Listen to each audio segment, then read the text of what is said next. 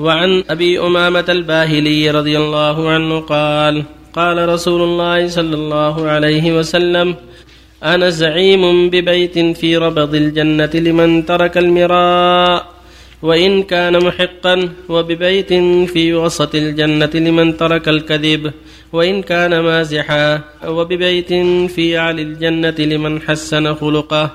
حديث صحيح رواه أبو داود بإسناد صحيح. وعن جابر رضي الله عنه أن رسول الله صلى الله عليه وسلم قال إن من أحبكم إلي وأقربكم مني مجلسا يوم القيامة أحاسنكم أخلاقا وإن أبغضكم إلي وأبعدكم مني يوم القيامة الثرثارون والمتشدقون والمتفيهقون. قالوا يا رسول الله قد علمنا الثرثارون والمتشدقون فما المتفيهقون؟ قال المتكبرون. رواه الترمذي وقال حديث حسن. بسم الله الرحمن الرحيم. الحمد لله وصلى الله وسلم على رسول الله وعلى آله وأصحابه من اهتدى به أما بعد هذان الحديثان تابعان للأحاديث السابقة وكلها تدل على فضل حسن الخلق والأحاديث بهذا المعنى كثيرة ومنها ما جاء في القرآن الكريم في قوله جل وعلا فبما رحمة من الله لنت لهم. ولو كنت فظا غليظ القلب لانفضوا من حولك. ومنها قوله جل وعلا وسارعوا إلى مغفرة من ربكم وجنة عرضها السماوات وعدة للمتقين. الذين ينفقون في السراء والضراء والكاظمين الغيظ والعافين عن الناس والله يحب المحسنين. ومنها قوله جل وعلا فمن عفا وأصلح فأجره على الله وأن تعفوا اقرب للتقوى.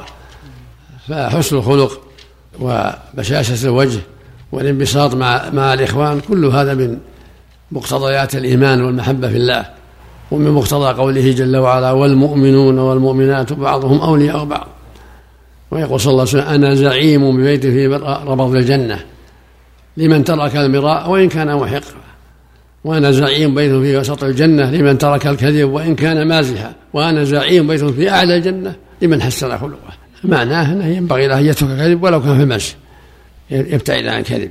حتى ولو كان في المسح ما يغرب أحد إنما هو مسح المقصود لا يكذب لا مازحا ولا جادا فهذا فيه الحث على حسن الخلق. ينبغي المؤمن أن يجاهد نفسه في ذلك. ويحرص على طيب الخلق. يقول صلى الله عليه وسلم إنكم لا تسعون الناس بأموالكم. ولكن يسعهم منكم بسط الوجه وحسن الخلق. ولا سيما مع الأهل والأولاد. والإخوان والجيران والجلساء. أما من ظهر منه ما يوجب الغلظة عليه هذا شيء آخر. قال تعالى ولا تجادلوا أهل الكتاب إلا بالتي أحسن إلا الذين ظلموا منهم. من ظلم واستحق أن يغلظ عليه فذاك له شأن آخر. وهكذا قول صلى الله عليه وسلم إن أحبكم إلي وفي لفظ إن من أحبكم إلي وأقربكم من منزلة يوم القيامة أحاسنكم أخلاقا. وإن أبغضكم إلي وأبعدكم من منزلة يوم القيامة. الثرثارون والمتصدقون والمتفيقون والمتفيقون يعني المتكبرون. هذا فيه الحث على حسن الخلق وأن حسن الخلق من أسباب قرب منزلة من الرسول صلى الله عليه وسلم ومحبة الرسول أيضا. إن أحبكم إلي وأقربكم مني منزلة يوم القيامة أحسنكم أخلاقا. وفي اللفظ الآخر إن من أحبكم إلي وأقربكم مني منزلة يوم القيامة أحسنكم أخلاقا. فأنت يا عبد الله بتحسن خلقك تكون قريبا من رسولك عليه الصلاة والسلام وتكون من أحب الناس إليه وتكون من أحب الناس إلى الله عز وجل. ويكون لك في هذا الأجر والمثوبة من الله. يقول صلى الله عليه وسلم البر حسن الخلق. وفق الله الجميع. الله إليك يا شيخ. صح حديث أبي أمامة أنا زعيم ببيت في ربض الجنة. زعيم الضامن صحة الحديث. لا بأس به جيد. صلى الله إليك. قول صلى الله عليه وسلم مني مجلس يوم القيامة. هذا في الجنة. ويحتمل لهذا ويحتمل موقف الأقرب والأقرب منه في الموقف يوم القيامة.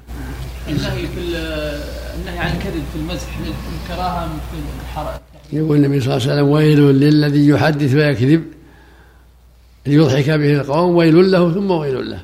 بارك الله فيك. المقصود ويل لكل همزة ومزه. ويل شدة العذاب كناية شدة العذاب.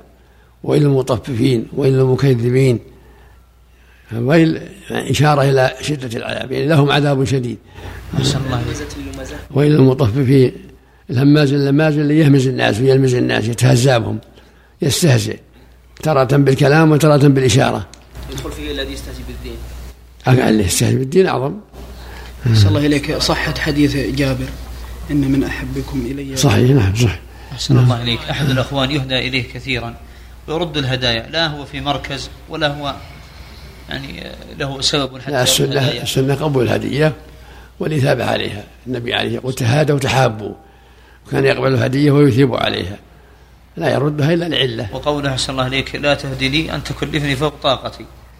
إذا كان يهدي به فلوس يرد عليكم ما في بس إذا كان هديته يريد العوض لا ما يريد العوض. إذا ما كان ما أراد العوض. لكنه يردها كثيرا هكذا. حتى ضاق صدر أخيه. يمكن أن يتهم بأنه يريد العوض؟ أو يمكن أن يتهم ويريد ما العوض يتهم هبل لا السنة قبول الهدي. إلا إذا كان من علة. من أخذها الهدية وبعد ذلك أهداها ما في شيء في هذا؟ لا بأس. ملكه. تصرف فيها كيف يشاء الرجال في الحج أحسن الله إليك. هل يجوز لهم أن يغيروا النية بعد الدخول بعد الدخول في نسك معين يغيروا إلى نية نسك آخر؟ حسب حسب الشرع. إذا دخل في حج أو حج عمرة لا يجعلها عمرة وهو السنة يفسخهما عمرة. أما إذا أحرم بعمرة ما له ما له ينتقل عنها. لكن له يدخل عليها الحج يكون قارنا. أحسن الله إليك. من حج متمتعا؟ هل له أن يجعل العمرة لشخص والحج لشخص؟ ما هي بس نعم. يحج عمرة بنفسه ثم بعد التحلل يلبي بالحج عن أبيه وعن أمه ولا عن زوجته لا بأس. الفسخ كيف يكون؟ أحسن الله إليك. حج إلى عمرة حتى يتمتع. النية بالنية. بالنية. نعم. والإحرام. نوى- رب- لبى بالحج من الميقات أو بهما جميعا. ثم لما وصل مكة جعلها عمرة طاف وسعى وقصر مثل ما أمره النبي صلى الله عليه وسلم. إذا كما مع هدي. أحسن الله.